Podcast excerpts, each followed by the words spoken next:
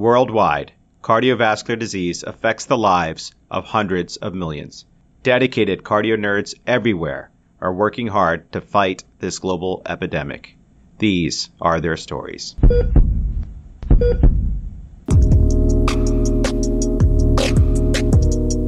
Welcome back, Team Cardio Nerds. Dan Ambinder here. Thanks so much for joining us on the spectacular Cardio Nerds Cardio Obstetrics Cruise. It's been a hot minute since we released our last Cardio OB episode, so just a quick recap.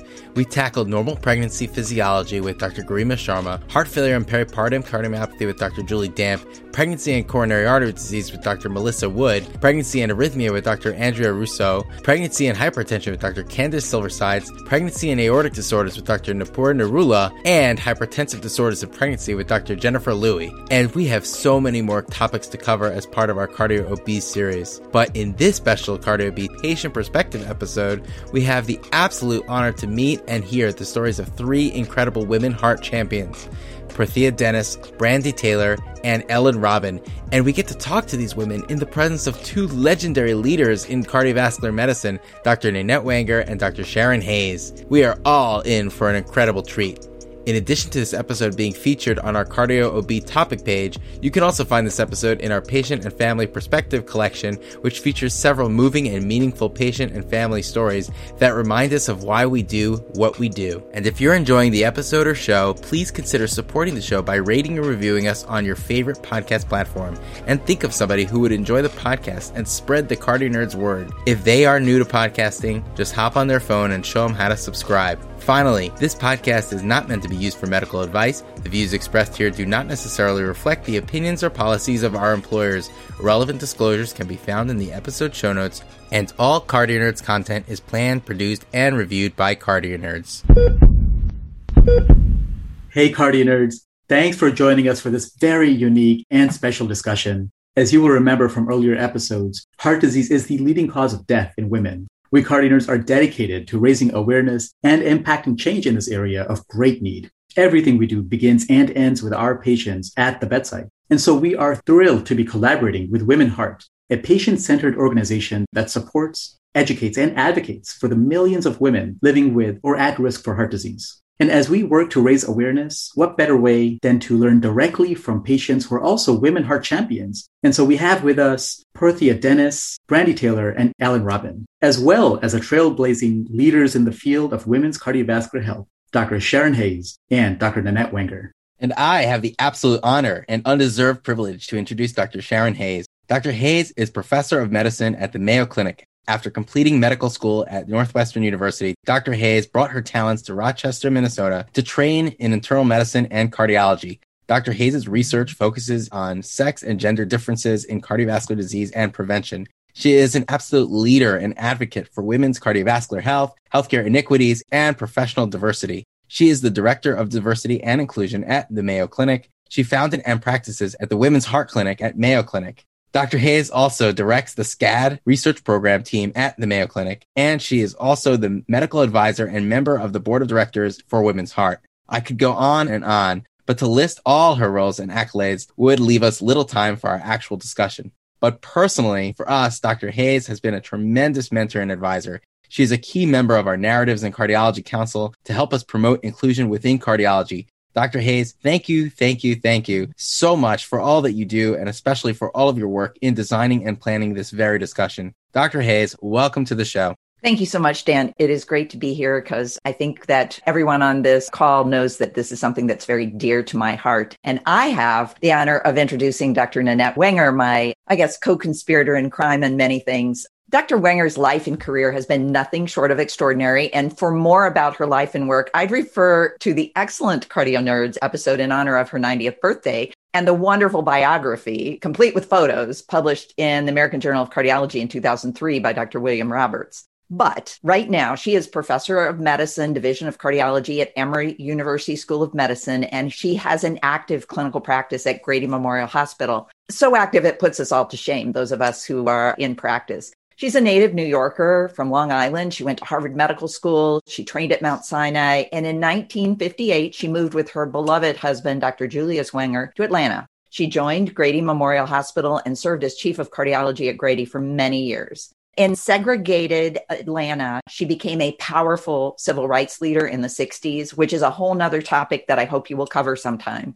She became a full professor in 1971. So she's been a full professor for 50 years. Think about that. In that time, she founded two subspecialties of cardiology, both cardiovascular disease in women and geriatric cardiology. And because of her pioneer status in medicine, she was often a first or an only in medicine and cardiology. But because of Dr. Wenger, we are not onlys anymore. That's pretty amazing. She's authored or co authored over 1,600 scientific and review articles and book chapters, and that's and counting. She had over 20 peer reviewed articles just in 2020. She's a PI of numerous multi center research studies and has earned the highest award that is given from the American Heart Association, American College of Cardiology, both US and international. Multiple Women of the Year, multiple years, named lectureships, a leader of women in medicine. Because of today's topic, I think she's not only important to me, but she is so important to patients the Women Heart's annual awards is named after Dr. Wenger, the Wenger Awards.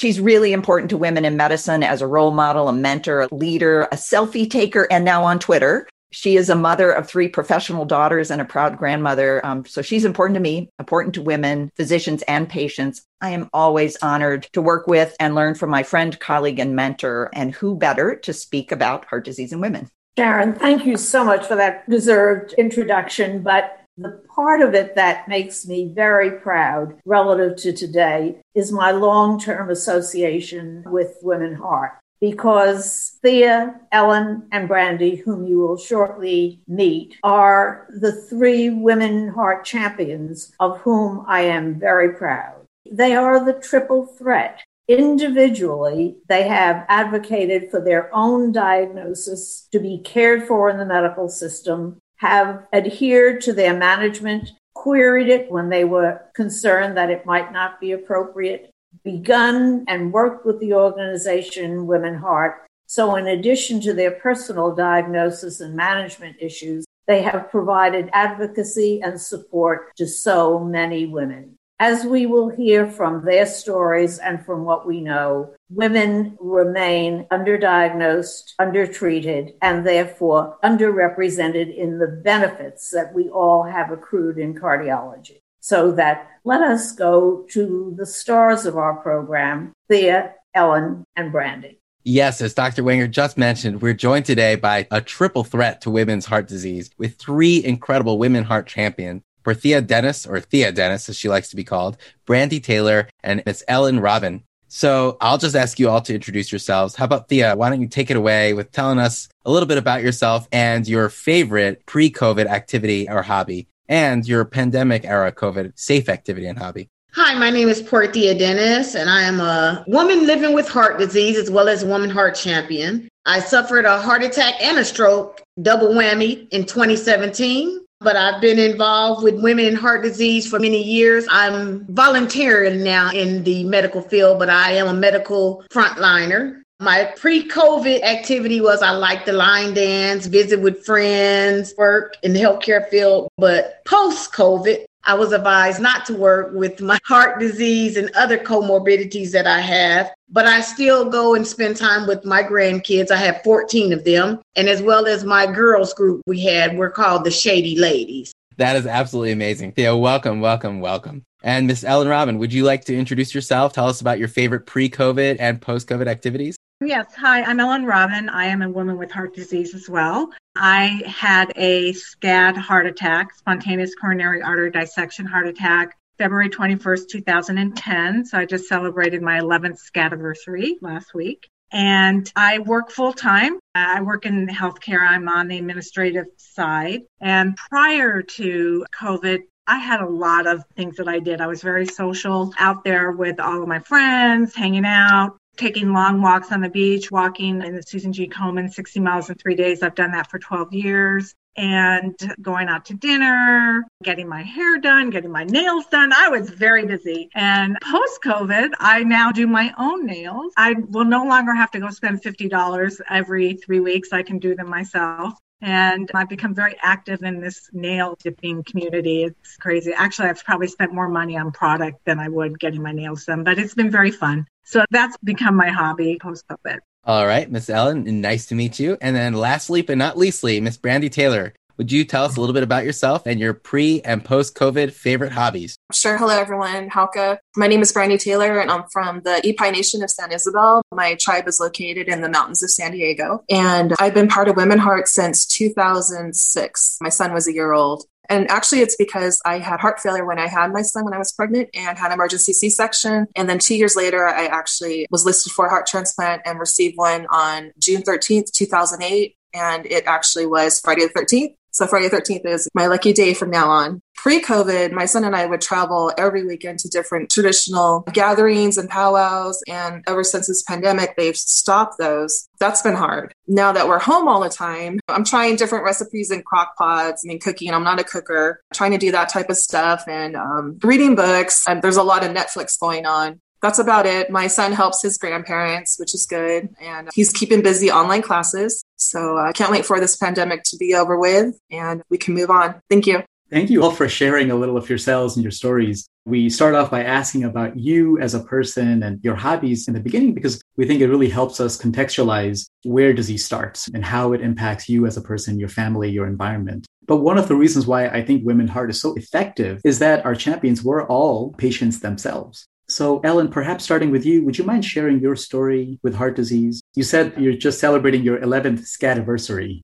Yes, 11 years ago, my life changed as I knew it. It was a Sunday morning, a very sunny day. I live in San Diego as well. And I early Sunday morning went and got my nails done. I live up in North County of San Diego. So I drove down about 35 miles north of my house into San Diego where my husband and I at the time we owned a rental property, a duplex. So I was doing an open house and I had my open house that day. There was people coming in and out and we are getting towards the end of the day. I was doing it to about four in the afternoon and it was probably about 315, 320 at the time. A woman walked in and for some strange reason, I got very agitated as soon as I saw her. I don't know what she just made me very agitated. And she started asking me questions, and I was getting really upset at her. And I just told her to just go look around. And she left. We were in the living room. She walked out of the living room into the other part of the house. When she went into the other room, the front door opened and an elephant walked in and sat on my chest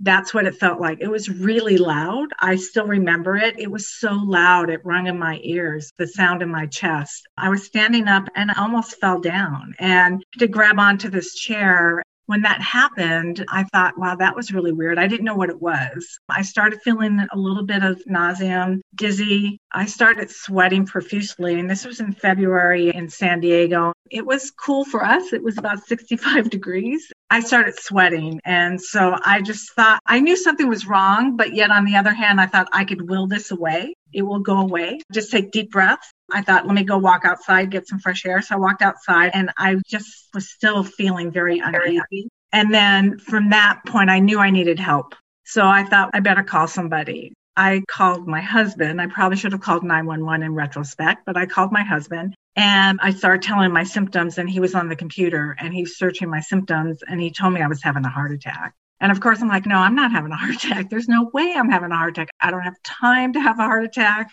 I have things to do and this isn't going to happen. And he's going on and on. You need to call 911. And I was being very stubborn. At the time, I realized this I did not know this, but now in retrospect of what I've learned from about heart disease, agitation is a sign of having a heart attack. I was very agitated and I told him that I'm not calling 911 and he pulled the crying card on me. He started crying and told me that I needed to call 911. And if I didn't, he was. I told him that he better not because I wasn't going to be here. I was going to leave. So finally, I gave in to him and I said, I'll go to the hospital. In the meantime, I started to close the house up. That woman was still in the house. She knew something was wrong. She wanted to drive me to the hospital. I wouldn't let her because, as far as I knew, she could have been a serial killer and I didn't want to get in her car. I was finding every excuse. And then from there, I finally ended up driving myself to the hospital, which is a big no no now. I got to the hospital. And when I got there, there was a window with a sign saying that if you're having chest pains,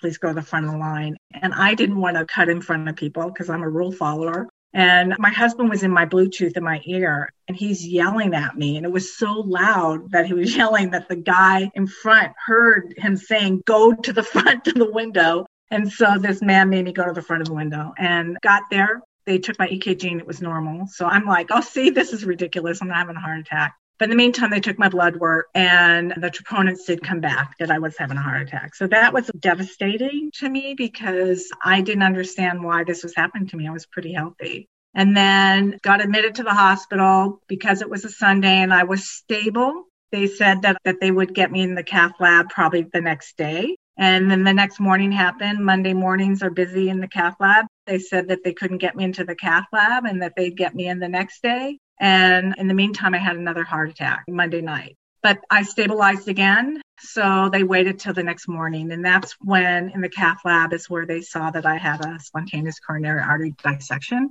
And at that time, when I had my heart attack, physicians didn't know as much about SCAD. And the, the cardiologist tried to put in a stent, and I ended up spiraling and tearing all the way down my circumflex and ended up with four stents. Was in the cath lab for almost three hours.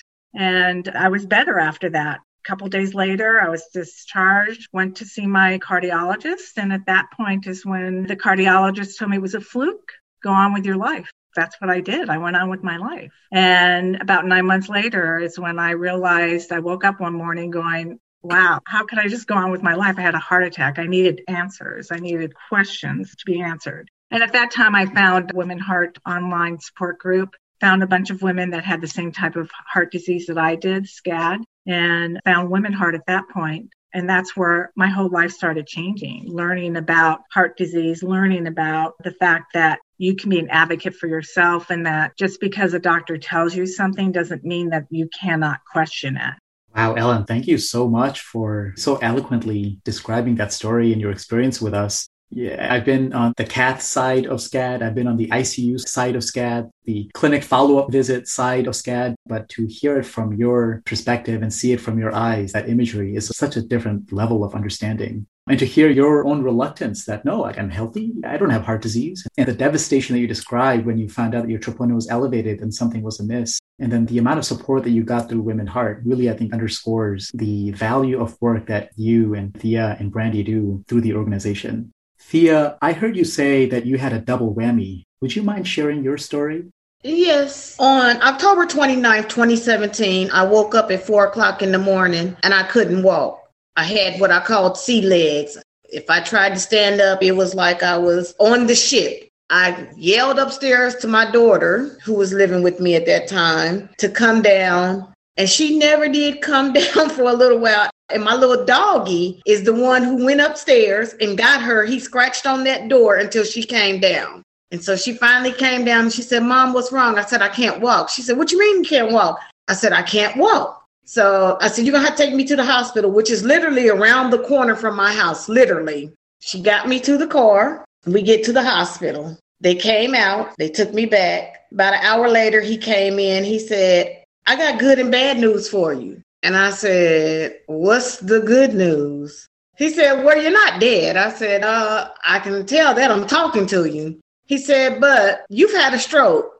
I said, I probably figured that because I am in healthcare. I'm a nurse practitioner myself and been a nurse for over 20 some years. He said, But you've also had a heart attack. I said, I had a what? I had no chest pains, no anything. They took me to the cath lab. I was 80% occluded in the LAD. Now, mind you, I'm a nurse. I'm like, is that the Widowmaker? Because your whole schooling goes out the window when it's you. So he said, no, it's not the Widowmaker, but it was very occluded at that 80%. So I got stented, got put on medications and everything, but I had to do rehab because I still couldn't walk from the stroke. I wouldn't let them send me to a rehab place. I did it at home. But even previously to that, two weeks before I had the heart attack and the stroke, I was at Mayo Clinic. And I remember getting off the plane, coming home, and I was a little short of breath, and I was walking the plank, as I call it, the runway. And a lady said, Are you okay? And I was like, Yes. But I was talking to my friend, and I was telling my friend on the phone, I said, We just landed, but I'm a little short of breath. And when I get out here to the car, I'm probably going to have my daughter take me to the ER. So I'm still talking to her. And by the time I got my baggage and got out there, I said, I ain't having chest pain or nothing. I'm going home. And that's what I did. I went home. I dismissed my symptoms, which we should never do. And even previous to that, I was having palpitations. I did the 24 hour heart monitor. I did the vent monitor. I did all that. And the cardiologist I was seeing told me, he said, they're trivial. I said, they're trivial. These are palpitations I'm having. What do you mean they're trivial? They're not trivial when I had them because it was like a panic attack. And every time I went to the ER, they was like, oh, you're having a panic attack. Um, just try to do these breathing exercises, think this way, and do all this and do all that. But I was diabetic, family history of heart disease, hypertensive. And I'm like, something is not right. And actually, how I got involved with Women Heart is because I was also doing my thesis on women in heart disease. And I got a lot of information through Dr. Wenger's peer reviewed articles as well as Lori. And I said, if I ever met those two, I was going to let them know my thesis was with them. They got me through. So I got to meet both of them at Wenger through Women Heart. But I wanted to advocate for women because I was dismissed. You're having a panic attack. You're having GERD. And I'm like, no, this ain't GERD. This ain't a panic attack. So we have to advocate for ourselves. And it's, it's a process, but we do it. Thea, thank you for sharing your story. And there were three things that I took away from that. One is particularly your experience as being a nurse practitioner, taking care of patients. How often do we hear that somebody has an X percent blockage in an artery? But your response was different. You said schooling goes out the window when it's you, and maybe we should have the same kind of feeling when it's our patient. The second was, uh, as I say, a dog is a woman's best friend. I'm so glad that your dog was there to help you out. And I guess in a not too dissimilar way that Ellen's husband was there to make sure that she didn't trivialize her own symptoms. And on that note, the third thing I took away, and I think a really important note, is how symptoms and presentations tend to be trivialized in women, especially. And you know, when we spoke to each of you, Ellen, Thea, Brandy, we heard these common themes of how your symptoms, the things that you told your doctors you were having, was trivialized. You know, starting off early in my career, that's a really important takeaway for me. Brandy, I'd love to hear from you. And would you mind sharing how Friday the 13th became your lucky day? Oh, yeah, definitely. I'll, I'll get into that too. I was 32 years old and I was in about my eight months of pregnancy and I was very tired, very weak, shortness of breath. I couldn't lay all the way down just incredibly weak. And in our community out here with the tribe, the women are very strong. And this is my first pregnancy. My mom had five kids, and everyone was telling me just to suck it up. And, you know, you're pregnant. But I knew something was wrong. And so we went to the Indian Health Clinic and they said, We'll give you an inhaler. Maybe you have asthma. We'll give you some sleep meds. And I knew, no, that couldn't be it. So that was on a Thursday. That whole weekend, I was getting worse. My mom took me actually that Friday to another hospital that's about an hour from us in the Escondido area. And the emergency doctor there had a wife that was pregnant as well too. And so he absolutely didn't take me serious. He said, You're pregnant. He didn't do any blood work, nothing, and sent me home. Well, that weekend, I was really slowly dying, uh, heart failure. So Monday, my mother took me to a better hospital down in the San Diego area, and they admitted me right away into the intensive care unit. And there was a nurse that watched my son, and another one watched me. So they monitored me for three days, and then they told me that his heart rate was getting less and less, and it was probably best to do an emergency C section. And when they said that, I heard code blue over the loudspeaker in the hospital. And I just remember laying there thinking, we need to pray for that family. That's sad. And then all of a sudden the doors blew open and it was for me. So they yanked me out, took me to the area where they do the emergency C section. No one was allowed in there with me at all. So it was me and my son. And then he was born. And the one thing that I just wanted to hear the whole time was like, please let me hear him cry and they he did loud but i wasn't able to see him. They took him straight to the, the nicu which you know scared me. They took me back to the intensive care unit. And luckily my mom was able to follow him and she was able to take pictures of him for me. And i didn't get to see him for about four or five days. So it was just a lot of struggle in the hospital. And he was able to go home first and um, I was a single mom, so my mom actually took him. So I was in the hospital for a few weeks, went home. They had me on different medications, that type of stuff. And that was October when he was born. And then in March, they wanted to put in a pacemaker and a defibrillator. So they tried doing that three times, but the leads kept being pushed out. I wasn't able to actually physically carry my son. He was either in a stroller or people had to place him on my lap for me they had to pick him up out of the crib for me. Luckily, you know, I have a really good support system. I have my mom and my sisters. So after going through all that, in and out of the hospital constantly, and uh, the defibrillator did work though twice. It did bring me back, which was like being kicked by a horse or lightning struck. But uh, finally, it was about two years after they decided that I was getting worse. I wasn't being able to handle the medicine or any anything else. I did try CardioMEMS, which was um, a study. I was the first one in San Diego actually to do it. And by chance, I actually was honored with the Wenger Award years later because they actually used that device. So that was a positive thing. At that point, I was willing to try any kind of special devices, any experimental stuff. But um, finally, it was April in 2008, they decided to list me. My tribe did a big Lepi ceremony, which is considered a healing ceremony. Because at that time, I felt like I was a candle with my flame just being blown out. It was lower and lower. And I have a two year old son and I was willing to do anything. So we had singers and medicine men, everyone come out and prayed and they asked what I wanted. And a lot of people during these ceremonies, they asked to, you know, grow old, become elders and that type. And with me, I just said, I just want to see my son become a man, you know, let him go into military, college, whatever, but let me be here for him until he turns 18. That's all I asked. I didn't ask to grow old or anything. I'm Well, just let me live that long. And just by chance, that was in April. In June, it was Father's Day weekend and it was Friday the 13th. I happened to have been in the hospital though for about three, four days. And they told me really I had days to live. I did my funeral arrangements. In our way out here with the tribes, we have special things that we have to do for when you pass away. There's clothes burning, there's bakes, there's a ton of stuff. So I wrote everything out for my family and then waited. And just by chance, that Thursday night, they came in and had a match and they did the transplant on Friday the 13th. And like I said, I didn't know it was Friday the 13th at the time, but um, it was a perfect match. From what I heard, it was a young man that was in an accident. I wrote his family, but they haven't written me back. And I don't know if that was their only son. But from then on, you know, I've been on medications and it'll be 13 years on June 13th this year. And my son, he's 15 now, and he's one of our traditional dancers and singers. And he's in high school. I never thought I'd see him go to preschool. We're living a good life. And uh, Women Heart definitely has helped. Like I said, I joined in 2006 and I was told to go to a support group in La Jolla, actually, by a good friend. And I went kicking and screaming. But I met another woman there who had just had a baby and had a heart transplant too. And her name's Kathleen, and we've been friends ever since. Our boys are both 15. So Women Heart definitely has a special place with me.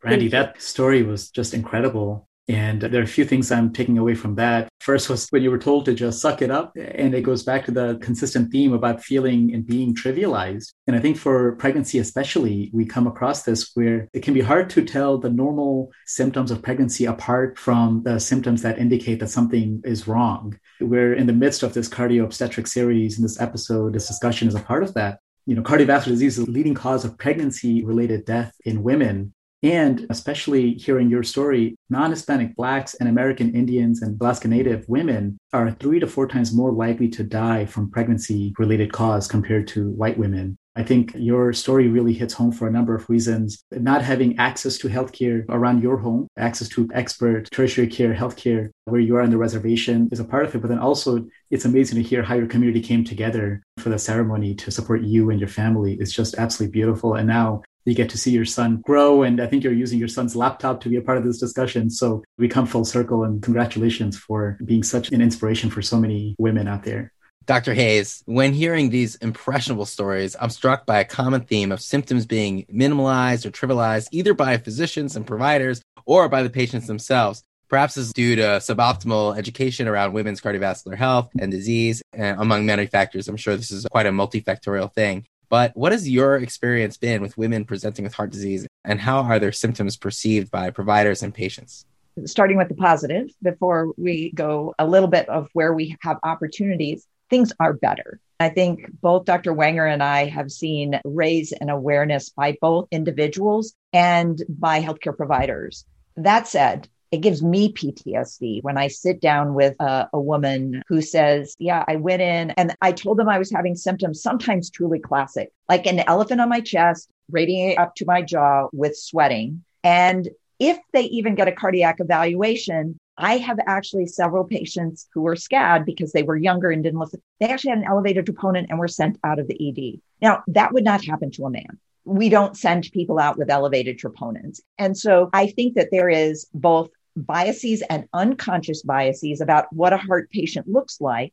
And it doesn't look like the three women on this call, right? So I think there's those things that are deeply innate. And some of that comes from our training, right? We were taught that heart disease is a middle aged and older man problem and that women were relatively protected. We have known that has not been true since the 90s when the data was very clear. But that is very slow when you have a couple of generations of healthcare providers who that's what's stuck in their head.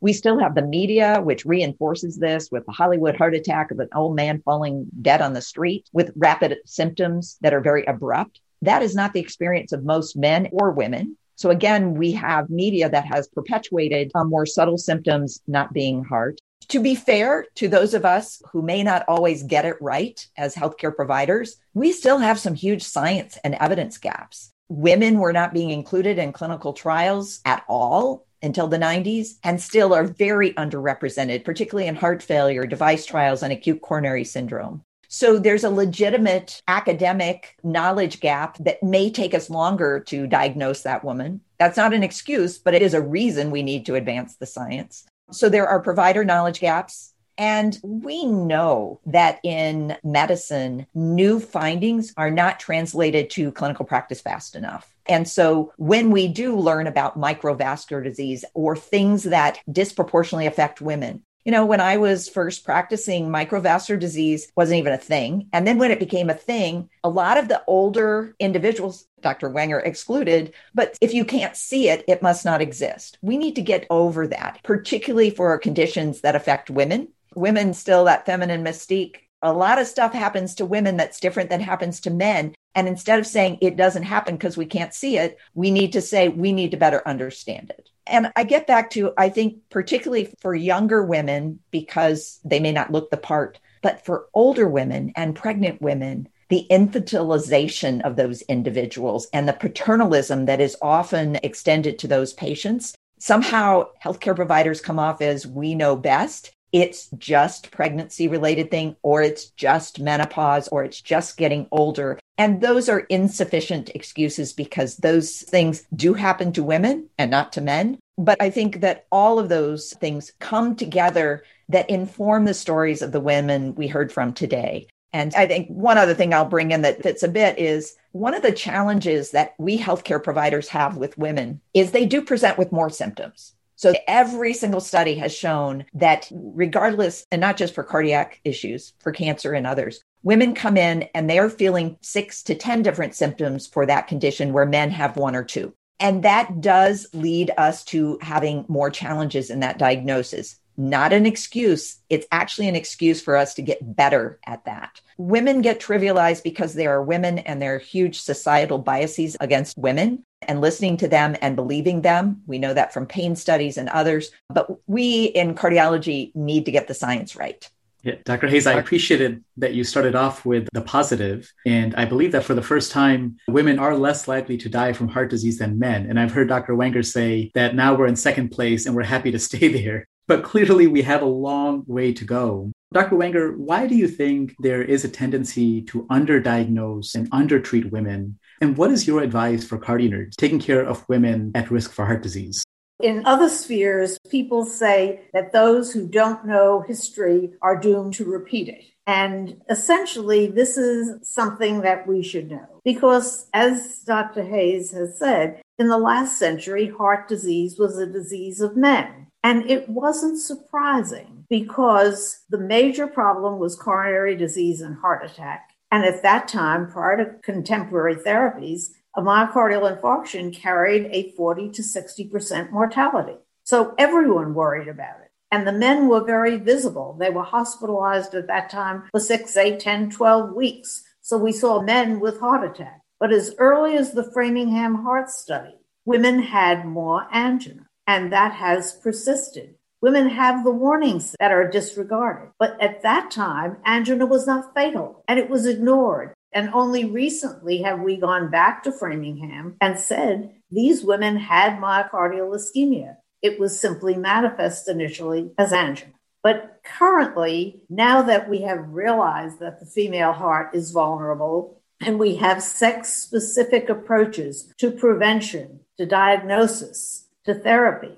What we have seen is that the mortality from cardiovascular disease, predominantly coronary disease in women, has plummeted even more rapidly than that for men.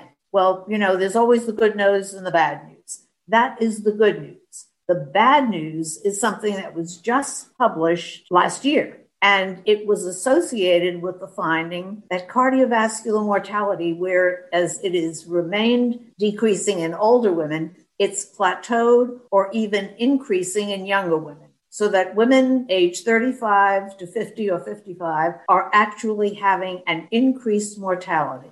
It is reversing the benefits of three or four decades. Women now have higher coronary risk scores than they did before. And there was a very interesting paper showing that in the past decade, there has been a decrease in awareness. When the programs, the National Heart, Lung, and Blood Institute and the American Heart Association, the Go Red campaigns came out, the awareness of women that cardiovascular disease was their leading cause of death increased from about the 30% to the 50%.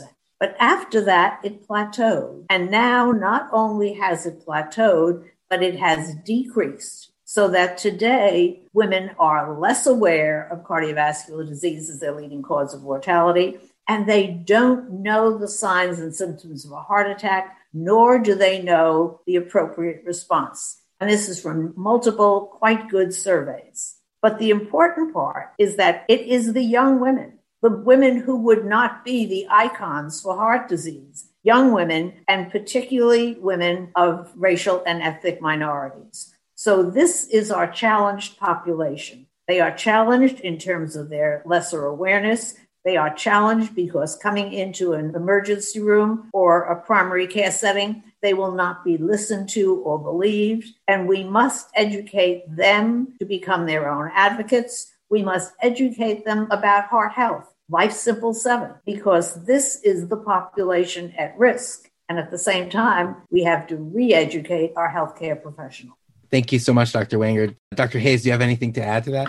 No, I think the concerning thing about the rise in mortality in younger women, we've been seeing that it was dropping in all age and gender groups except for that group, and it was staying the same. And now we are seeing it starting to uptick. And I think this deserves a huge amount of attention because we don't completely understand it. We think there has been a rise, or at least not a drop in risk factors, but it may be something else. There's a lot of evidence that premenopausal heart disease, whether it's myocardial infarction or others, is actually maybe a completely different issue than postmenopausal heart mm. disease, which may be more like men's. If you think about autoimmune conditions, if you think about pregnancy related conditions, if you think about hormonal milieu, and so I think that's where we really need to focus some efforts to better understand because if we're treating women and getting better at treating women who have typical types of heart disease that we see in older women and in men, we still have a huge gap to understand and to treat and manage and prevent heart disease in the younger women.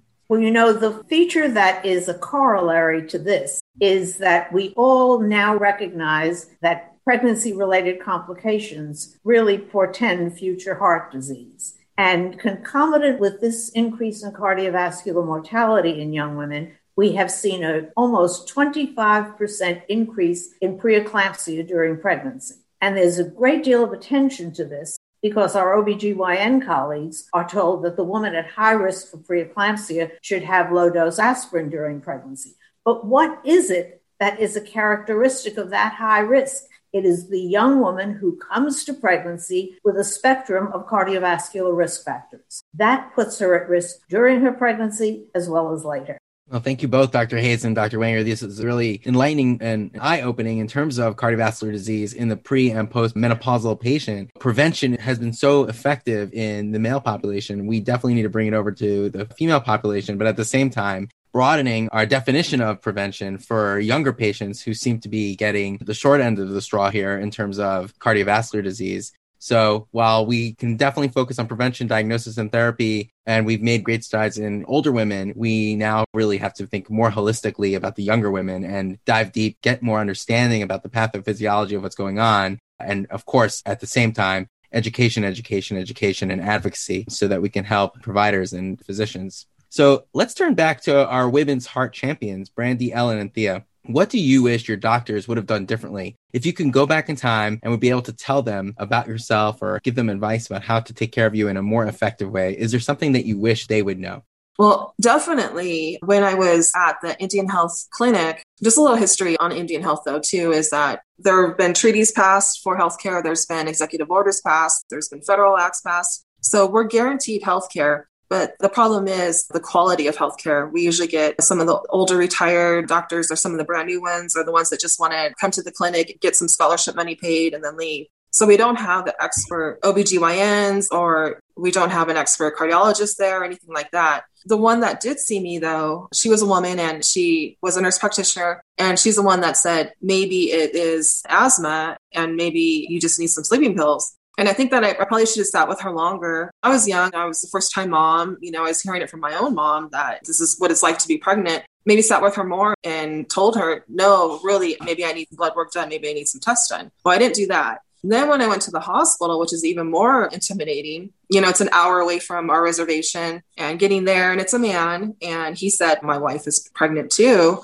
I should have really spoke up for myself then. And that's why I really try to promote that with women today to, if there's any issues, please speak up because it is your body and you know it. This man doesn't know it. And I was very grateful when I got down to San Diego to Sharp Medical Care down there when I went in and said, this is what's going on. And I even told them, maybe I'm going crazy, but something is really wrong. And they did my blood work, they checked everything and they put me straight into the intensive care units. They definitely took me serious a lot more. But um, yeah, that's one thing is definitely just to speak up. I wish I would have done that more. And I hope women today will be able to do it more. Thank you for sharing that, Brandy. Is there something that physicians or providers should be listening out for when patients are giving them their symptoms? Because some of these symptoms are so common. Should there be anything that should trigger us to rethink ourselves and not get complacent? my recommendation is for the doctors just to take that extra minute to sit down and really listen. I know everyone's busy and I know there's, especially in the emergency room, you know, they're from one room to another. But especially when a young woman comes in and has issues, and I know that they've been passed off as anxiety and just not taken seriously, but just take that extra minute. Obviously, she's in there for a reason. And like I said, she knows her body and, and to listen. And I encourage women just to speak up. If it was to happen to me now that I'm 47 years old, I would be in there just raising havoc. but when you're 32 and your first time pregnancy, it is intimidating, but I definitely want women just to empower themselves. So, Dan, I would just say it's so important that we hashtag believe her. Women do not leave their busy lives, leave their children, leave their jobs to go get evaluated unless they are concerned about their health. And we should take them as seriously when they come in and not minimize, trivialize. I have heard so many women tell me that they have felt shamed and blamed or not gone to the ED. So what if they tell me it's just GERD and literally are afraid of what the neighbors will think or what the doctors will think? So I think that if we could tell anybody, all of us have to be reminded after a long, busy day, mm-hmm. is believing her because I have gained so much humility over my career because things that I was taught were not heart disease symptoms or were not heart disease, I now know are. And I know that 20 years ago, I told patients, it's not your heart. Good news because I did all the tests that I could. We know better now, but we don't know enough. So believe her. Let me add some tangential information. There are several studies in the literature, both from intensive care units and from emergency rooms, that the women who are providers, the women physicians, have better outcomes for their patients than the men physicians. And these are good studies and they are true. Now, I will tell you, we are probably not any smarter than our male colleagues, but we do know how to listen. And the most important part in getting information from the patient is to let the patient speak and to listen. And perhaps if I want to alter some of the healthcare education curriculum, it would be to teach people how to listen. Thank you very much. And so, what I'm hearing is empowerment. Women should feel empowered to advocate for themselves. And then hashtag believer. Really, on the flip side, the onus is not on the patient, but on the provider to believe and then let the patient speak and listen, even if you're busy. That is the first step of making the right diagnosis. So I'll turn this now over to Ellen. Ellen, would you mind sharing us? Is there something that you wish your providers knew? Yeah. So when I had my SCAD 11 years ago, I was assigned a cardiologist and I was told by this cardiologist that he had only had one SCAD patient and that was 30 years ago. And he also told me it was a fluke and it'll never happen again and move on with your life. He retired maybe nine or 10 months after I had my SCAD. And so I thought at that point, I'm going to take advantage. I need to find a doctor that will listen to me, be honest with me, because I didn't think he was being honest with me. How did he know this was a fluke and it'll never happen again? I couldn't comprehend that. And I went searching for a, a, new cardiologist and started interviewing doctors. And the cardiologist that I ended up with, I asked him, Do you think this will happen to me again? And he said, I don't know. And to me, that was like, okay, you're hired because I rather had him say, I don't know, instead of it's a fluke, it'll never happen again, move on with your life. And because they don't know about SCAD, whether this will happen again, they're getting closer to understanding it, but they just still don't know what causes this. And for a doctor to tell me what he did just didn't settle with me. So for me, having a doctor just be honest. If they don't know, it's better to say, I don't know and say, I'll go look into it, or we don't know now, but as we learn, we'll learn together. And to me, that's really important is being able to have that relationship with your physician. Thank you so much, Ellen. And I can actually relate to this so much. I have a daughter with a rare neurocognitive delay. And when I speak to the experts who are most familiar with it, what they tell me is we don't know, but we're with you on that journey. And as your daughter makes milestones and overcomes things that we wouldn't have expected, we will add that to the list of things that are possible for this particular condition. So I can very much empathize with that aspect of what your provider told you. And Thea. Before you go to Thea, I want to emphasize for the junior cardio nerds how much SCAD is a women heart story because this is absolutely an indication of the power of social media. Because within Women Heart, there were a number of women who had SCAD, and all of them were being seen by quality practitioners who had just seen one or two or three women. And that was the problem that all of the well trained cardiologists had. And through Women Heart, what was done over social media was to recruit women who had SCAD, who by themselves sent all of their data, their angiograms, their clinical data, etc., to the Mayo Clinic, facilitated in great extent by Dr. Sharonne Hayes, who deserves enormous credit for this organizational skill. But the fact of the matter is that there was no way that anyone would have funded a registry that came via Women Heart and via social media and the Mayo Clinic essentially accumulated this huge database that began the investigation into SCAD. So I think when anyone says SCAD, there should be a little subtitle which says, You owe much of this to Women Heart. I would agree. And, you know, when we talk about industry initiated research or investigator initiated, I always refer to this as patient initiated research because there were questions that had come up. Literally, the Women Hearts online community has thousands of people on it, but any SCAD patient finding another SCAD patient was very hard. But over a period of time, they came together and there were about 70 of them. And it was at one of the Women Heart Champion training programs in 2009 when I got the question, what is Mayo Clinic doing about studying SCAD? And I puffed up and said, oh, like I run a women's heart clinic. I know more about SCAD than most. And nobody, not even the Mayo Clinic, could do research on it because it's too uncommon. I take those words back, but I talk about how we can, when we walk with patients and when we let them lead, that we can make breakthroughs and we can better understand diseases. So I'm like a complete believer of not just patient centered care. This is patient initiated and we should be walking with them. Uh, thank you, Nanette, for bringing that up. But it is a story that started on Women Heart's online community. And this was a condition that prior to 2011, really, we had some very old school beliefs about it. Can I say one more thing on it? As I said earlier, that my doctor said that I was the only SCAD patient that he had seen in 30 years. They probably didn't know what they were seeing because I can't imagine in 2010 I was the first one that all of a sudden had a SCAD. But now in the healthcare organization that I belong to in San Diego, we have hundreds of SCAD patients that are being identified. And they've even gone back and looked throughout the years and looked at angiograms and realized that they've been misdiagnosed. It used to be considered rare. I guess Dr. Hayes says it's not common now. And thank you, Dr. Hayes.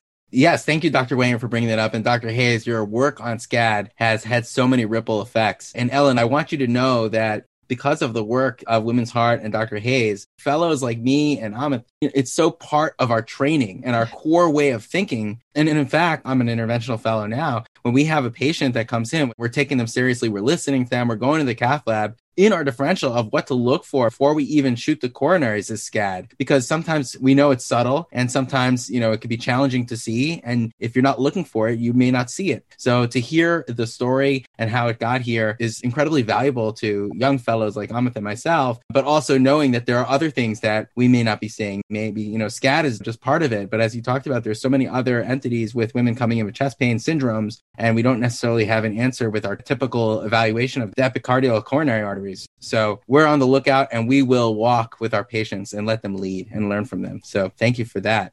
Thea, back to you. Is there anything that you would want your providers to know about you when you presented to them so many years ago? So many years ago, I wish that my primary care would have listened to me more when I became diabetic. And at that time, my thinking was I'm 30 years old. I got a little time. And my mother and my grandmother were diagnosed with breast cancer. And at that time, tamoxifen, you had to pay out of pocket. It was not covered under their insurance. So I paid for their medications and sacrificed myself. So I was labeled as non compliant, and nobody investigated why I was non compliant. Nobody listened, even though I would tell them I am the only working child, grandchild here in Dayton for my mom and my grandmother who are both undergoing breast cancer treatment and I'm paying for their medications.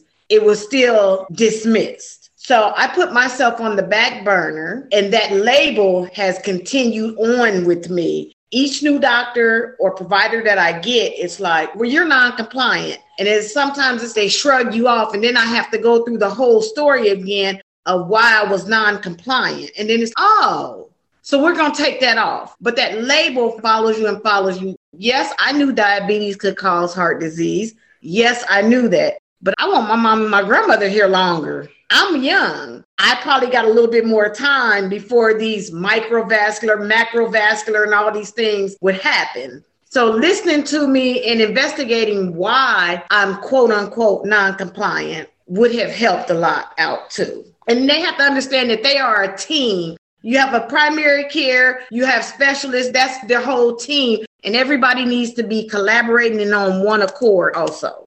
Can I say to all of the up and coming cardio nerds, don't use the term non compliant.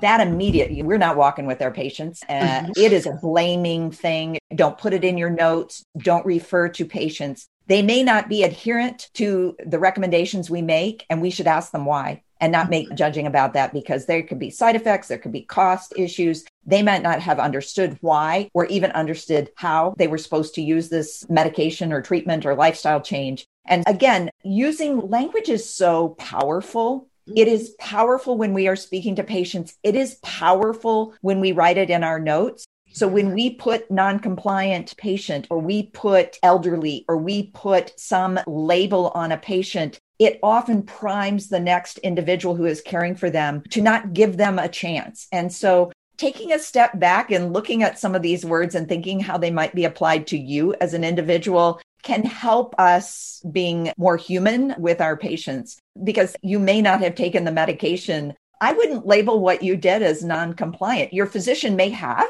because you weren't complying with him or her, but you were making decisions that seemed very logical for you. And, and, that is usually the case, honestly. And again, now that we speak about teams involved in patient care, part of the teams are people who can improve access to medications because so many companies have plans that will allow patients access and particularly we've seen that during COVID, if they have financial challenges, very often there will be less expensive medications. And even there may have been someone who might have been able to help you with medications for your mother and your grandmother. So hashtag ask why, and then basically note to all card nerds everywhere, don't say non-compliant. It just is a terrible term. And you may write non-compliant in your note and not even think about the repercussions that can come from that. So for example, a patient later presents with a STEMI and what's coming out of their note is non-compliant. And then everybody thinks twice about putting a stent in, knowing that, oh, this patient's non-compliant when really, again, at the time, they may not have insurance. It may not even be an issue now. And a corollary patients refuse. They refuse bypass surgery. And now they come in three years later with, again, chest pain. And people just say, well, they refuse bypass. So what are we going to do for them? Well, maybe at the time they were taking care of an elderly parent. So they declined it at the time. So these are terms that we should really avoid in the medical chart.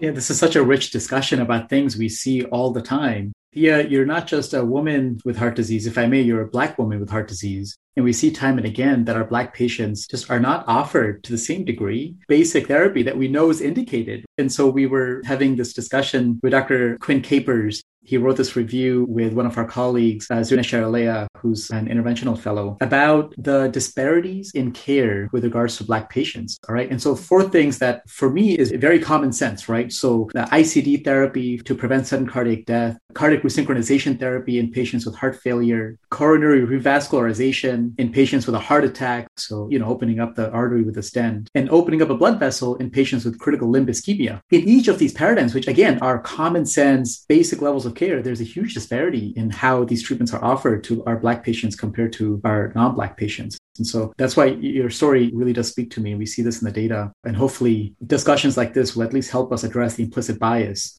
Again, so much new emphasis on the social determinants of health. And certainly medications would be one of them. But so mm-hmm. many of the other areas in terms of the social determinants will be access to the appropriate foods, access to safe places to exercise, the entire issue of environmental pollutants. Those essentially were unaddressed for decades.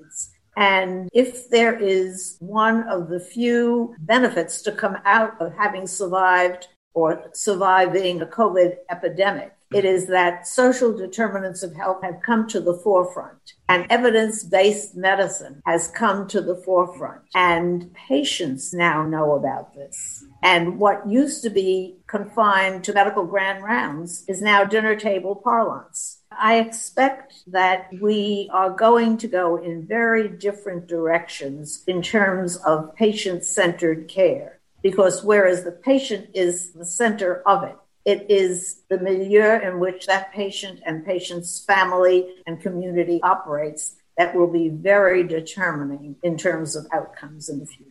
Yes, thank you, Dr. Wenger. And this also reminds me of our discussion with one of Dr. Hayes' mentees, Dr. LaPrincess Brewer, in her work with community based participatory research and this concept of both walking with the patient and engaging our patients in the patient directed research to understand their home, their environment, and these social determinants. So I really appreciate you highlighting that. So, Dr. Wenger, cardiovascular disease, as we said, is the leading cause of death in women. And the signal that we talked about for possible increase in cardiovascular death in young women is definitely a step in the wrong direction. Some risk factors are more potent in women, others are more common in women. And there are diseases that are more common in women, as we discussed coronary microvascular disease, SCAD, and of course, peripartum cardiomyopathy. It seems like there's both inadequate research regarding sex specific risk factors and outcomes, as well as a lack of awareness about the data that does exist. And Dr. Hayes mentioned this before. And thinking about your paradigm for change, investigate, educate, advocate, and legislate. How do we improve investigation into women's cardiovascular health issues? And how do we enroll more sex balanced cohorts in our clinical research? Again, there has been a tremendous emphasis in the National Institutes of Health coming out of the Office of Research on Women's Health. And decades ago, when someone talked about women's health, it was what I used to term bikini medicine the areas that of the body covered by a bikini bathing suit, the breasts and the reproductive system. And women's health, other than that, was essentially neglected in research. And now that we have an emphasis on sex and gender based medicine, this tells us how much we have to learn. So that we have to emphasize to researchers that this is an important and a funded part of research Some of the BIRCWH studies have encouraged sex and gender research in all aspects of medicine. And some of these newer SCORE programs are doing the same. So now that we have funding opportunities based on investigations of sex and gender differences, people in a variety of healthcare issues are looking at. But there is a problem because as we look at who leads clinical trials, and we can look at that by examining the literature and seeing who is the first author and the last author among the whole panoply of people on the clinical trial lists. It is relatively rare to see a woman as the first or last author, meaning the leaders of that clinical trial. And when women lead clinical trials, they ask different questions. They ask more comprehensive questions. And sometimes only after the conclusion of the trial do we realize if there were sex and gender differences explored, there was not information gathered during the trial that would give us that explanation. So we need this in the early phases of trial development. I think there's another thing that is emerging but has not yet grown, and that is women as journal editors. Having served as a journal editor for about 15 years of my life, I realized that going into meetings of journal editors, I saw very few people who looked like me. Now we're seeing more women in leadership positions in journals in general and in cardiovascular journals. And I expect that, again, it is a different perspective. It is another view at the table. It is another area of interest that might determine special editions. But this is one of the ways that researchers contribute and practitioners learn. But I want to emphasize one feature in terms of research. And that is what we have learned again with COVID. And the most disadvantaged group of researchers across the board were women with children. Because in addition to doing their clinical work and their research work, they were homemakers, they were teachers, they were playground monitors, they were everything. And how are we going to catch up what is it that the universities and the funding agencies are going to do? How can we make up for that year of lost research, either in the basic science lab or in the clinical area where patient recruitment and retention became a problem? What are we going to do with the promotions and tenure? Many of the research universities have essentially cut that year out of the tenure track. And sometimes the women who are the ones affected have not been informed of that benefit. So we really have to come together to look at all the aspects that affect research. And the more we look, the more we find. Uh, that is excellent advice, Dr. Wenger. And at this time, we get to take the privilege of shouting out to one of our mentors who is a professional daughter of yours, Dr. Martha Gulati, for her work in advocacy and with her circulation paper that came out in 2017, improving the cardiovascular health of women in the nation, moving beyond the bikini boundaries, which is a reference to your ideas and your work. And she has been guiding us and is one of our mentors as we try to do the same in terms of promotion of women's cardiovascular health. But then at the same time, promoting professional diversity with an emphasis of improving the field as a whole, but also improving health disparities. So we definitely really cherish and value what you have brought to the table. So the next part of your paradigm, Dr. Wenger, was to educate. Dr. Hayes, we heard Ellen's, Thea's, and Brandy's advice for their original providers, but one-on-one education can only go so far. How do we educate and raise awareness at the broader scale? Well, one, I would double down on Dr. Wenger saying we need to investigate more because we as scientists read the New England Journal, we read our JACC. And so getting it out there and getting it validated is a foundation. But we need to start sooner than that. So I think embedding sex and gender medicine in all forms and at all levels of training for healthcare providers and not just physicians, not just cardiologists,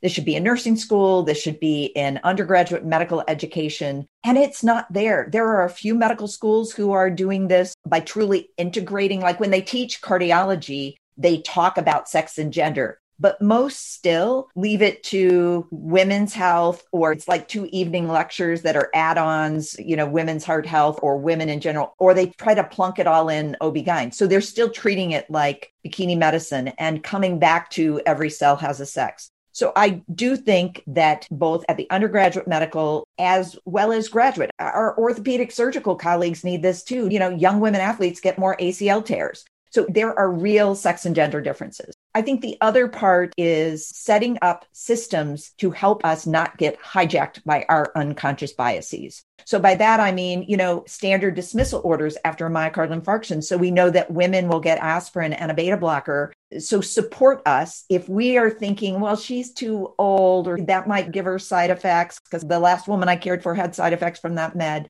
putting in systems that will improve the care for everyone. One of the things about following guidelines, having good, strong guidelines that are easily accessible and usable, is a rising tide lifts all boats because we are not doing the best job, the perfect job for men. And if we put in guidelines and improve the care, we disproportionately improve the care of women and people of color. So I think really codifying and making sure that we are supported so if you went to a medical school or an undergraduate training where there was no sex and gender medicine training, there are some free options online that are quite good. The NIH has them. Texas Tech, uh, University Health Sciences, the Laura Bush Foundation actually has some free curriculum. They give it away. I think that us being more educated and having some requirements put around it. I did want to circle back to our patients, our women heart champions were so eloquent about talking about how they were telling people something was wrong and they were not being heard by who was caring for them. And I just wanted to share a personal anecdote because it was something that changed the way that I thought about myself as a physician. There was a study published way back in 1993, and I didn't read it till probably 95, 96. It was a study that took three groups of physicians and gave them three definitions of a woman with chest pain. And it was intermediate. This is not a woman having a heart attack. And so they had an actress who presented it in business clothes in a very straightforward way. Remember, this is a script. They then had the same actress present it in a hysterical way, author's use of word, big hair, big nails, and lots of this. And then they had another group that read the transcript. Well, you know where I am going because the woman who was hysterical, despite saying the exact same words, was more likely to be said that her symptoms were functional or in her head, less likely to be referred to a cardiologist. And the woman in the business suit got more credit than she probably needed. They took her seriously. I reflected because I think self reflection is good on how, when I was doing my OB rotation as a medical student, that I actually had more of a problem because I come from a family that doesn't speak out or scream much. And I remember thinking about the women who were really screaming when they were giving birth and much more and wondering about that. And I thought patients should not have to present their symptoms in a way that is acceptable to me as their physician. I should be able, because of my skill and training, to listen to all types of representations, including the stoic Iowa farm wife who waits until she's bleeding out before coming to see a doctor, as well as that individual who may seem to me, because of my own cultural biases, to be overrepresenting. And I think we need to train ourselves better. It gets back to Dr. Wenger talking about learning to listen, but not just to hear, but to be able to hear what's behind the words. That's incredible, Dr. Hayes. And I, I, really appreciate how reading that article made you self reflect uh, and thinking about those results. I'm, I'm moved to think about my own unconscious biases. And I, I can totally see how not even the most well meaning person can sort of fall prey to these biases. So it's important to pay attention. And you're talking about our need to educate, how we have to reach people at all levels, right? Spanning from the undergraduate studies through to the guidelines. And I think these kinds of discussions, I know this episode will be heard by medical students, residents, cardiology fellows, faculty alike. So I do hope that we all, myself included, we all can take these and internalize them and execute them for the betterment for our patients in talking about reaching the providers as well as our patients and improving the health of women with cardiovascular disease, I want to turn to our women heart champions because the work you're doing is phenomenal and the reach you have is incredible. I want to ask you, how did you get involved with Women Heart? What is your role within the organization? And, you know, it's one thing to become a patient and tell your next door neighbor about your experience, but what moved you towards advocacy and support for other women with heart disease? I found Woman Heart on Google in 2010 as I was researching for my thesis, which was on women and heart disease for my master's program. As that one came up, I just dove into it a little bit more. And at that time, they were taking applications for the Science and Leadership Symposium So I went ahead and applied and I got accepted. And at that time, I was just having the quote unquote trivial heart problems. So I went and I learned a lot. I met Dr. Hayes, Dr. Wenger, as well as a whole nother sisterhood of women who were experiencing some of the same things, some different things, whether it was minor, whether it was severe, but we all had one thing in common, and that was the heart disease. It didn't matter if we were black, white, Asian, Mexican, and none of that. We were all sisters and we all became family at the first meet. So that's how I became involved with Women Heart. And I am a Women Heart champion first, but I also hold the title of District Community Leader, which I am the DCL for the Upper Midwest. That's amazing, Thea. You have such an incredible leadership role. And, and really, I, am seeing from this discussion and from others how meaningful uh, Women Heart is for so many. You heard about Women Heart through Google. I heard about Women Heart through Dr. Sharonne Hayes. And it was really proud to say her brainchild to get everyone together for this discussion. And so I'm so thankful that we're doing this. Ellen, let's turn to you next. What drove you towards advocacy and becoming a member, a leader within Women Heart, rather? I found Women Heart because I was involved with a group of SCAD survivors. I found them online as well through Team Inspire, which is an online support group for women with heart disease that Women Heart is involved in as well. It's women from all over the world. And then there was a subset of SCAD survivors. And then we started a Facebook page for just SCAD survivors. And on the Facebook page, there were a couple of survivors that were already Women Heart Champion. And they were talking about how great it was. And so I too went on and if I can go to the Women Heart Symposium at the Mayo Clinic in 2012. And I did go and I became a Women Heart support group leader. I started the first support group at Kaiser for women with heart disease in 2013. And I still hold that support group. I also lead three other support groups right now. And I am a district leader as well for the support group for the Western District. But I think really the reason why I do this is because I'm not shy, surprise.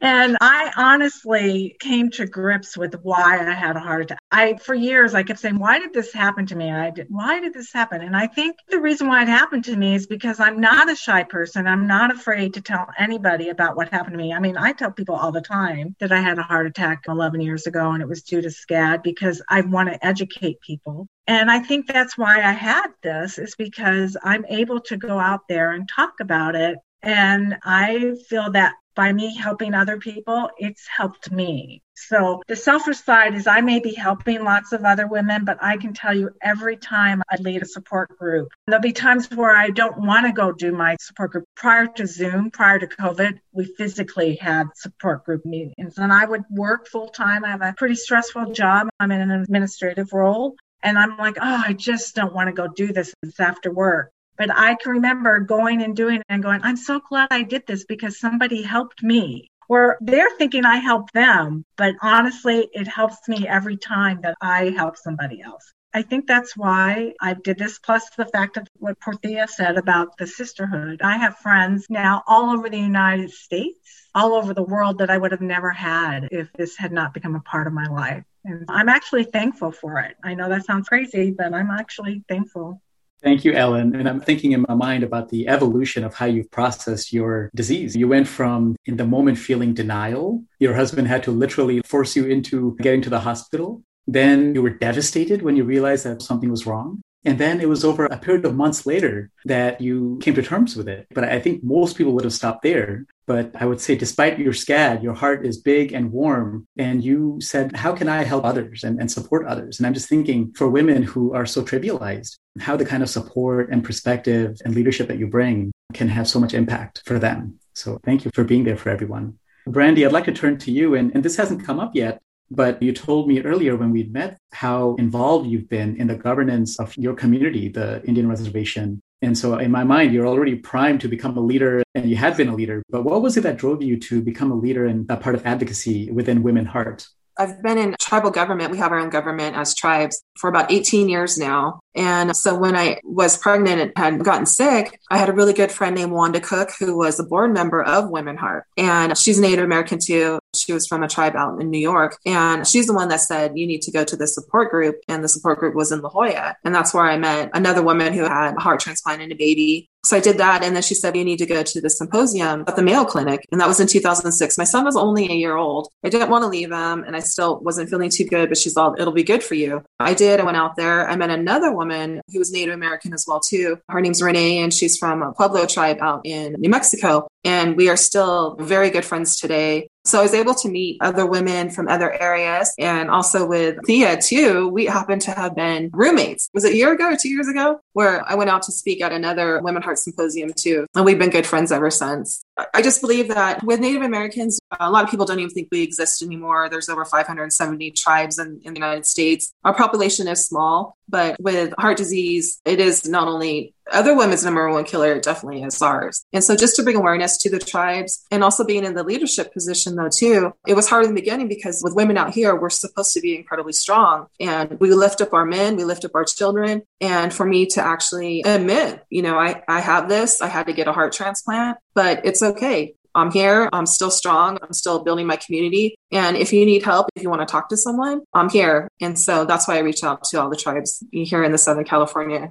Randy, the way you talk about community is so special. I'm hearing you speak, and I feel like you have three families. You've got your nuclear biological family, and you've got your Native American family, and you also have your women heart family. And it's amazing to see how the intersection of these families help you find a home and support and empowerment but you develop as a leader within each of these and you help other people find their home and family and community. And so it's really great to see that. Another great part too of Women Heart is that they have the Big Sister program too. So they match you with other women who have similar age, similar maybe background, similar diagnoses too. And so it's been great to be able to reach out to these other women who, um, you know, had similar issues. So that's another great part, Women Heart. Thank you, Brandy. And thank you, all of you, for sharing your insights. Dr. Hayes, taking this back to you, why aren't investigation and education enough? Why is advocacy so important in the space? And what does advocacy actually look like?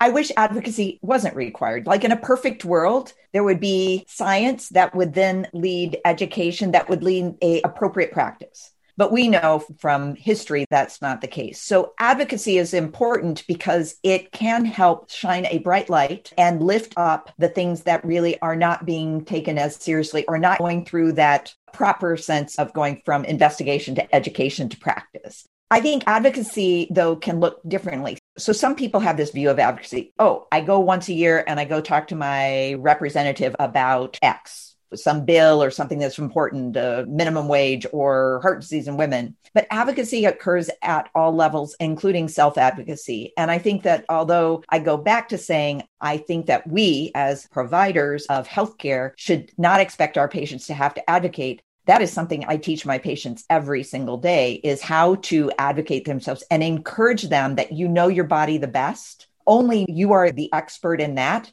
you may be seeing an expert in cardiology, but you know better. And if you are not getting what you need from that nurse or doctor or healthcare system, is expecting better. That's one thing it should look like. It should also look like us as healthcare providers advocating for our individual patients. So that's another way that advocacy plays out, whether it's by getting a drug approved that they really need or getting a test or advocating that they get appropriate referrals. There's lots of things that we can do or our offices can do, like connecting them with improving their social determinants of health. So we should be individual advocates for our patients. But the big uppercase A for advocacy is really looking at the big picture, perhaps joining with other individuals and groups and advocating for societal change. And that's where we aspire to for Women Heart and for cardiology and American College of Cardiology. And again, a message to the younger aspiring cardiologists there is we are busy, right? You are busy. I am busy. Dr. Wenger is really busy, but we have found time to fit some of these things in because they are so closely aligned with what we believe in on being a better physician, providing better care, so I hope that all of you will find some area of advocacy that doesn't feel like a bolted on extra piece of work that you have to do, but it's something that directly propels the work and the life that you want. That certainly has been for me. And I know for Dr. Wenger, it brings us great satisfaction, even if it is added on to another busy day.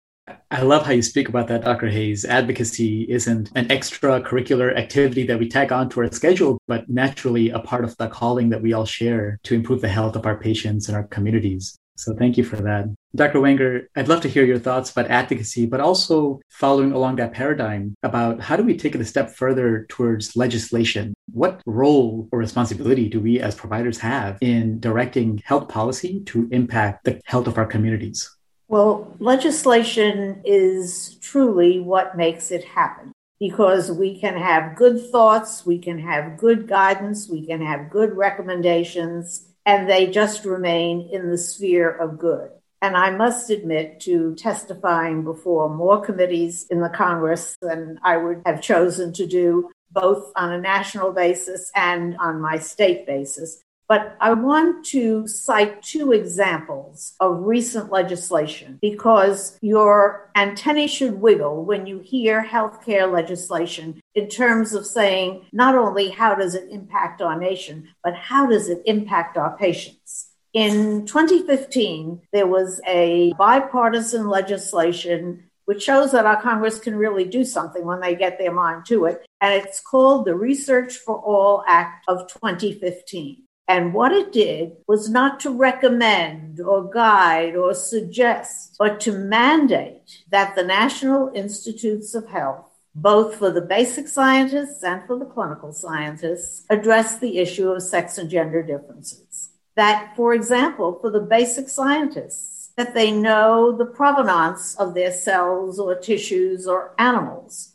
because amazingly, we found in retrospect that women's issues were being studied in male cells or male tissues. So now this is a mandate for the clinical trials that women and racial and ethnic minorities be included. And again, a mandate. We had to train the project officers we had to train the review sections, and we had to train the people advising in the academic research institutions, the people who were submitting grants. Because if on your grant you did not have the way you were going to address sex and gender differences, that would administratively be tossed back and not just say, I'm going to include men and women, but to say, I'm going to include them in this proportion because of this reason, and then to have a plan in your study that if that recruitment was not adequate, what were your backup plans? And not only that, but in the design of the study, to be sure that issues that were specific to women, pregnancy, menopause, hormone replacement, oral contraceptives, all of those issues were included in the database that formed the total basis for the trial. And it will probably be a few more years until we see the results of this because this applied to the studies. It took a while for everyone to learn how to do it, but now we are seeing this. And it also built on the Institute of Medicine recommendations that journal editors require of their authors to present sex and gender information in their research reports. But let me contrast this 2015, which I consider to be a major step forward, with what happened last year with our FDA. Now, I'm not bad mouthing the FDA because they have done a stunning work during the COVID epidemic, but they did not do as stunning in providing guidance to industry because there was a document that came out after a number of years of study, 2020, the FDA guidance to industry. And it was about involving representative populations. When industry has a drug or a device, they'll typically come to the agency and say, if we do this and if we do this, and if these are the results, are we likely to gain approval? That's step one. The guidance that was to be provided was to include sex and gender and a number of issues in terms of racial and ethnic minorities, older, etc. But it was just a guidance. I mean, okay, ladies and gents, if you can do it, go ahead and do it. If you don't, you will not be penalized. And that will not work. So our responsibility is to see that our FDA does what was done by the Congress for the NIH and to say guidances are not adequate. We need legislation. So valuable, Dr. Wenger. Guidance is not adequate, is going to be really important going forward. And, and just reflecting on what you said about the Research for All Act in 2015, our antennae are indeed wiggling because we could see how important it is to impact the basic science realm and the clinical science realm in terms of cardiovascular disease, making sure we get it right at the ground level up. Because as we talked about, there are so many scientific gaps mentioned earlier by Dr. Hayes. And if we don't get them where the actual research is going into, then how are we going to ever know what we don't know? So I see what you're saying that guidance is not enough. We really need to enact changes that are concrete and that will drive the whole industry and also the medical field towards the correct and right direction. Turning back to our three women's heart champions, imagine you were talking to our most junior cardio nerds, the undergrads, the medical students, the residents, and the fellows. What message would you share with them? What would you like them to know? I think a lot of it's been said throughout this discussion. I think one of them is just really is to listen to your patient. And I think that all of the Women Heart Champions have said that. And then Dr. Hayes has said that as well, and as well as Dr. Wenger. It's just really important. We know our bodies, and especially women, we have a tendency of being dismissed. And I think that it's just really important to, to listen to them. That's really important, at least for me. I want to be known in life in general that I'm being heard. And the fact that when you go to your physician, that's very important as well. Because one of the things that Dr. Hayes said that is we as women don't go to the doctors unless we really need to go to the doctor because our lives are just so busy and we're so busy taking care of everybody else. And so if we're there, there's a reason why we're there. Perfect. Listen to the patient cannot be emphasized enough. Thea, what message would you like our cardio nerds to take out of this? Dan, I would like the cardio nerds, as Ellen said, do listen, don't label, do love what you do, and don't make the patient feel that you don't have the time for them. When a provider comes into the room, they need to also don't seem like they got one foot over the threshold and the other foot on the other side of the threshold. Like, I got 15 minutes, and that's all you're getting, and I gotta go. That is great advice. Do listen, don't label, do love what you do, which I particularly love, and speak to your patient and make them feel as if they are the center of attention and of all the time allotted to them so that you can get to the bottom of what they came to discuss. Brandy, what are your final thoughts and message to our Cardio Nerds audience? I absolutely agree with both my heart sisters right here with what they said, you know, on taking the time, listening, and all that. Another thing, too, is wherever the doctors are placed, I would recommend some sort of cultural competency training. Um, you know, if you're going to be down in the inner city of Chicago, I think you need to learn about the cultures there. And like I said, from my reservation, the nearest hospital is an hour, and then the really good hospitals are hour and a half, two hours and to have cultural competency training for them because I think a lot of times they think when the natives come in that they don't take us serious and they just send us back to the reservation into our health clinics. But that's one thing that I think would be good. You know, there's the Asian community, the Mexican community too, as well, and others. So I would recommend that too, wherever they're they're placed in whatever hospitals. Thank you so much, Brandy. Cultural competency training is just so important, particularly when you have a group of patients that are coming to you with a background that you're not as familiar with. And I add as a corollary, if you can, take the time to just chat about their families, their lives, like what mm-hmm. makes them excited, really getting a richer experience. And it's not just about treating their systolic blood pressure, you're treating the patient. And as you continue to do this, you're going to learn more about people and it makes medicine really more fun, at least from my perspective. So thank you for sharing that. Well, Dan, you know, listening to these comments reminds me of something I learned as a medical student in the early days of cardiac care units, even before they were coronary care units. And the psychiatrist at the Massachusetts General Hospital, Dr. Tom Hackett, said the most important piece of equipment at the bedside is the chair. And he said, What you do is when you're talking to the patient, rather than standing, as we just heard, on one foot on the way out, is to sit in the chair. And when you sit in that chair, you are giving a very important message. And we don't have chairs at the bedside, but perhaps that's one of the things that we need when we have our medical students doing their histories and they're using the computers and they're not even looking at the patients. So I go back to the old story of the bedside chair and how important that is in clinical care the bedside chair, Dr. Wenger, it's funny you should mention that. At our residency over at Johns Hopkins, there was a project during my chief year where they began putting chairs on a rack in every patient room to encourage the whole team to sit down and share those moments with the patient at eye level. I used to ask my interns in their one liner as the first data point to include a hobby. So it wasn't, oh, the MR in bed 11 is so and so today. It's, oh, Miss so and so who enjoys fishing with her grandchild who happens to have MR and so on and so forth. Because as we're learning, it's so important to get to know the person before their disease. Dr. Hayes, when you were introducing Dr. Wenger, I heard you say that she is so important to women physicians and to women with cardiovascular disease. But I would say that you both are so important now to uh, cardio nerds like us everywhere. And as leaders in this field and our strongest advocates for women's cardiovascular health, what is your promise to Brandy, Thea, and Ellen, and other women who have or are at risk for heart disease? Dr. Hayes.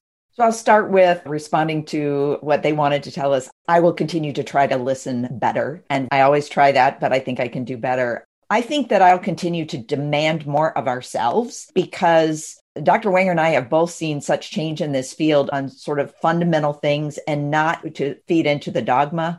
So that means improving the science and educating. I think the other big thing is being a voice. And this is something for the cardio nerds as well. I recognize that I have privilege and power. I didn't think that as a junior woman in a very big department, but I did. I had privilege and power as a medical student. Think about that. We are educated, we have many things. So use that privilege and power at whatever level that you are. And so I commit to continuing to use the privilege and power that I have over, you know, getting some gray hair, but recognize that everyone in the room can. And the patient is often the person who has the least power. So increasing their power and recognizing their powerlessness is something that we can all do better because the outcomes will be better. And I just promise to follow the example of Dr. Wenger. who does continue to wield her power and privilege in so many ways that it inspires me. Let me just add one or two comments. First, to emphasize that the junior cardio nerds really are our promise for the future because you are the ones who will continue the journey that we have started. And we are very dependent on your not only doing, but leading. And perhaps this relates to what my leadership style has always been. I have always led bottom up rather than top down, so that I hope that people get inspired by the passion and then take off and do what inspires them.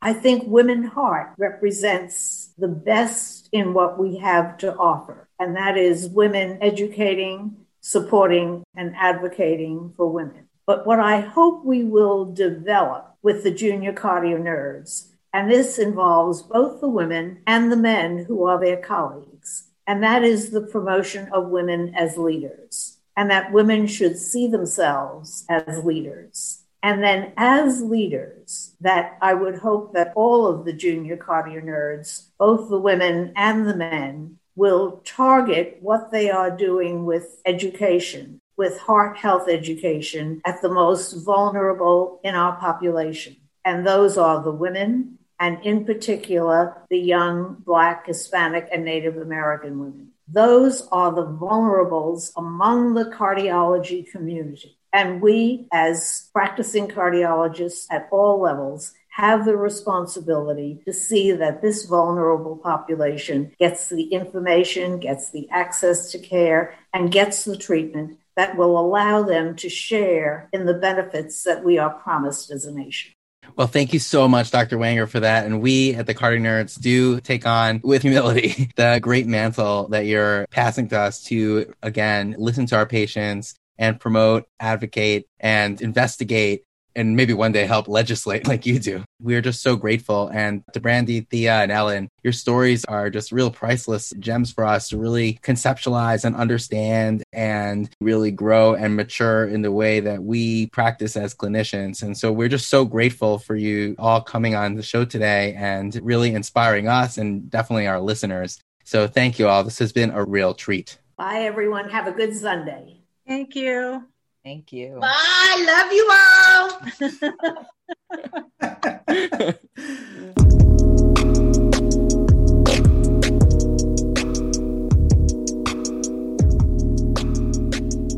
Thank you to the cardio nerds for this opportunity to introduce all of you to Women Heart. Hello, I'm Celina Gorre, and I am the CEO of Women Heart. And I'd like to take a moment to share with you a little bit about our history, our mission, and our programs.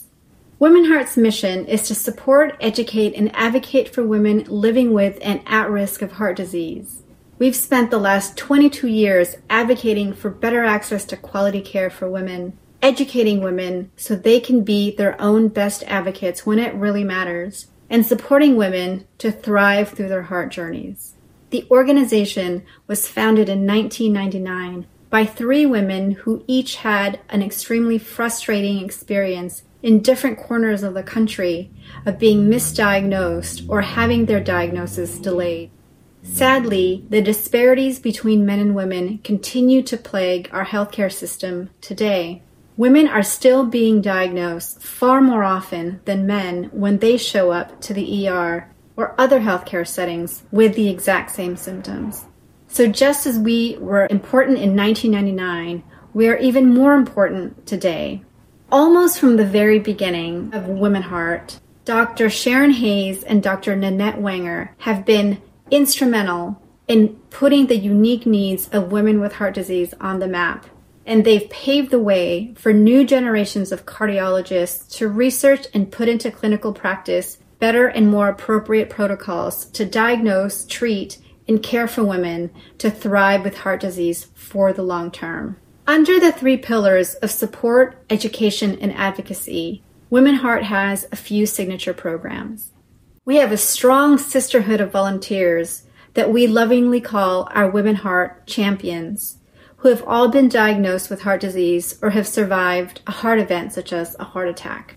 These champions, which now number around 1,000 across the country, have all been trained at the world renowned Mayo Clinic to learn about heart disease, including getting to hold the medical devices that may be implanted in their systems, to learn how to provide support to women who are just beginning their own heart journeys. And perhaps my favorite part, they learn how to tell their stories so that others can draw meaningful and actionable lessons from their experiences.